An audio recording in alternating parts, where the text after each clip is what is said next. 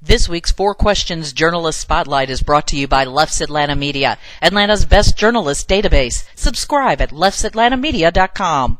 Welcome to another edition of our Four Questions Journalist Spotlight. We've got a great crew today. We are talking with the team from WABE's City Lights, hosted by Lois Reitzes. Uh, we've got, well, I'm going to let everybody introduce themselves so, and, and, and their role. So, um, Lois, uh, I'll let you go first. Okay. Uh, the four questions immediately made me think of a Passover Seder. and so why is this podcast different from all others, Mitch? Because on when this podcast we eat unleavened bread while we're while we're doing the podcast, and I have a chair that allows me to recline. There, there you go. Uh, there we go. Obviously, I, I've I have for many years was the one who asked the four questions. So. all right, you. Kim. All... Yeah. Oh, I am I'm, I'm, gonna I'm gonna I'm gonna go around the horn and let everybody just introduce themselves real quick and their and their role with the show. Okay, I'm Lois Reitzes. I am the host of City Lights and the executive producer. All right, Kim. I am Kim Drobes, and I am the senior producer of City Lights. Okay, and Summer. I'm Summer Evans. I'm the producer for City Lights. Excellent. So now we know who everybody is. Excellent. Uh, so, Lois, give give me a little background about what is City Lights, and I'm going to let you say what it is, and then I'm going to let Summer say what it is not. How about that? oh, okay. City Lights was born in January of 2015 and it is WABE's arts and culture show. I like to think of it in comparison to fresh air. I'd like to think of it as Atlanta's fresh air. Um, I would say it's not political. it's not uh, necessarily hard hitting news. Um, we don't really cover breaking stories as more of evergreen pieces, but we do cover up and coming events or exhibitions that are currently on view or author conversations that are going to be happening at local bookstores, that sort of thing. Kim, is there anything you would say that makes City Lights different from any other show that covers this topic around town? You know, we, we pretty much own this topic around town. There's really no other long running arts and culture daily program in Atlanta. So we are incredibly honored to have this platform and we use it to the best of our ability. Okay. All right. So let's, let's do kind of a little kind of around the horn of kind of your kind of what, what brought you to where you are, a little bit of a career. Let's, let's call it the career background, uh, 15 seconds. And uh, Summer, I'm going to start with you. Um, mine is probably the shortest. I, um, I, graduated from Georgia State with a journalism degree. Um, I actually started as a production assistant at Georgia Public Broadcasting on the TV side, um, but knew I wanted to work my way into journalism in some capacity. And so when an opportunity came up to be a producer for On Second Thought at GPB, um, I jumped right on it and I worked there uh, under Virginia Prescott, who was the host at the time. And then in September of 2018, um, an interim position as producer for City Lights opened up, um, which then became permanent in November. And I've been here for almost four years now. Yay! My first big girl job. All right, Kim. I, I also went to Georgia State a little bit earlier than Summer did. While I was there, I worked for Album 88 and produced and hosted the Georgia Music Show. After college, my first gig in the industry was as a overnight board op for WSB AM. And from there, I landed on the Clark Howard Show and I produced his show for 22 years. He retired from his uh, daily radio show about oh gosh, I guess it's about a year and a half, two years ago now. And I ended up with the best job in the world and landed with Lois Reitzes. This is like the happiest version of me that's ever existed. Oh, how lucky am I?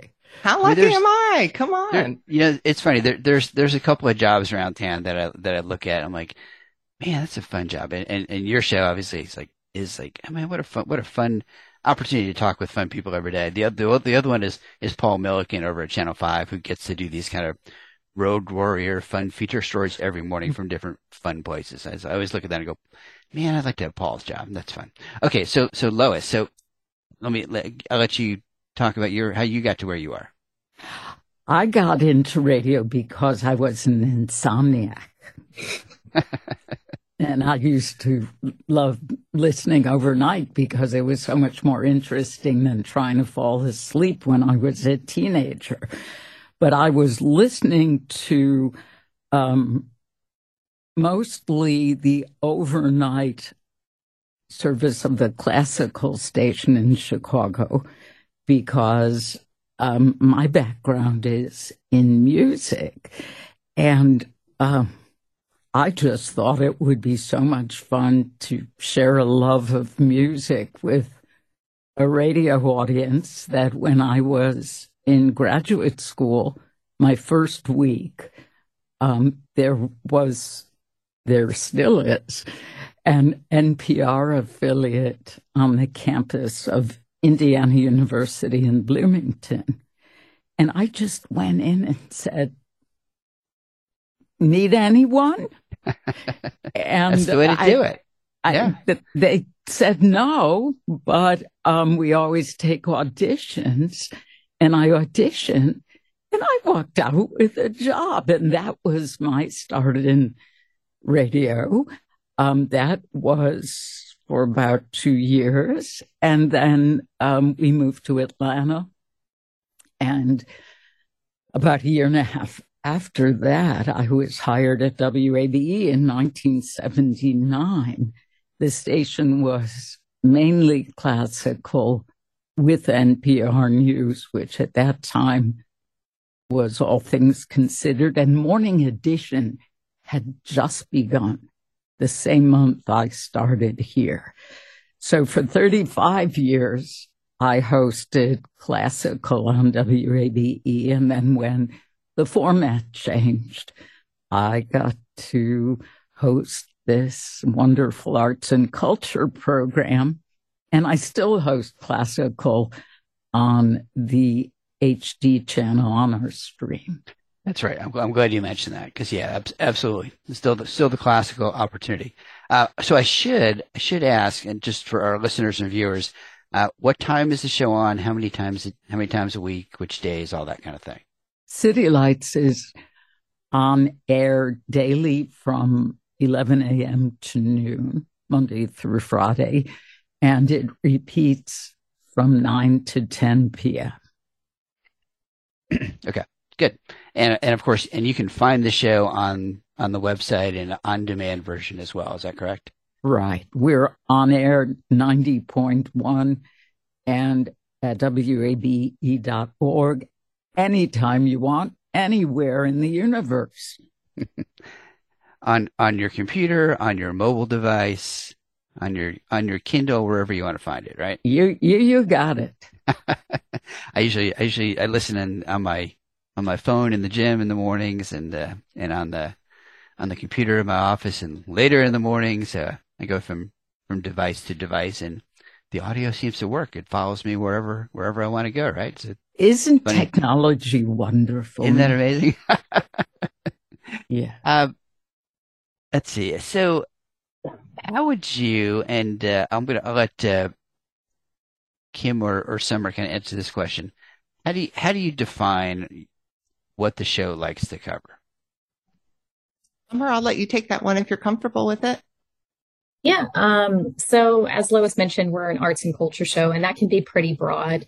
Um, when it comes to the art side of things, it can be anything from an exhibition to an author conversation to a music event. But also we've expanded into the culture side of it. So food culture, like covering things on Buford Highway or a new restaurant that's opening. Um, We've even gone to, uh, or we've covered different parks around Georgia that are just really unique. Um, Kim, I'm drawing a blank at that one park that had a lot of art related to it, and it was built in the 1970s. Do you know what I'm talking about? I, I think you're talking about the sculpture garden at Piedmont Park that we're working on, perhaps. That one, but there's one in a rural area, and I am drawing a blank. But the uh, Columbus, pa- pa- Pasaquan. Yes. so that would be more of a culture thing, but there's a lot of arts related to that. Um, looking at the history of certain things can certainly be culture. Like we've done a Martin Luther King Jr. walk. If you want to do a self-guided tour, that sort of thing. You got there's there's a park called Constitution Park, and there's a little session. I think it's called Doll's Head Trail. Doll's Head Trail. You, have you ever been down there? Yeah, that's my neighborhood. yeah, it's it's it's it's fascinating. There's it's like all these old dolls and toys that people have kind of, and there's they put them all on the trail, and there's little signs along there. It's it's a little bit uh, Stephen King and a little bit kind of fun and fascinating too, right?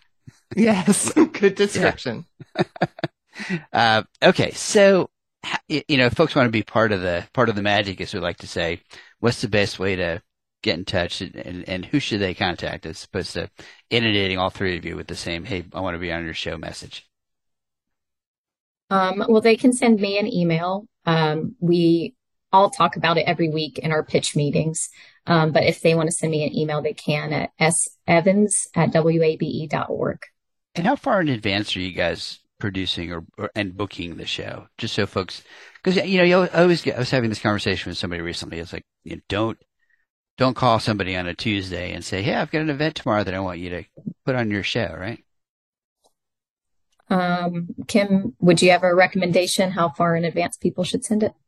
I would say as far in advance as you can. There's yep. no harm in sending it early. And the worst thing is getting a killer pitch and not having the time to get it on air before the event. Mm-hmm. So yeah, early bird gets the worm here. Get, yeah, I, I was, I always tell my clients I'd rather call a, an editor and have them say, you know, I really haven't even thought about October yet, as opposed to them saying, wow, I wish I'd known about this two weeks ago. It definitely would, would have been my cover story and that kind of thing. uh, what are some topics that you're looking at or issues or things happening in, in Atlanta that you, that you want to focus on kind of moving into the, over the next couple months? I'm gonna I'm gonna throw that to Lois. Well, it, we look at a wide range of topics. I mean, what we consider culture is broad, and um, Summer and Kim touched upon some of that reach. I love comedy, and um, we really enjoy covering comics and hearing about stand up that's going on, improv around town.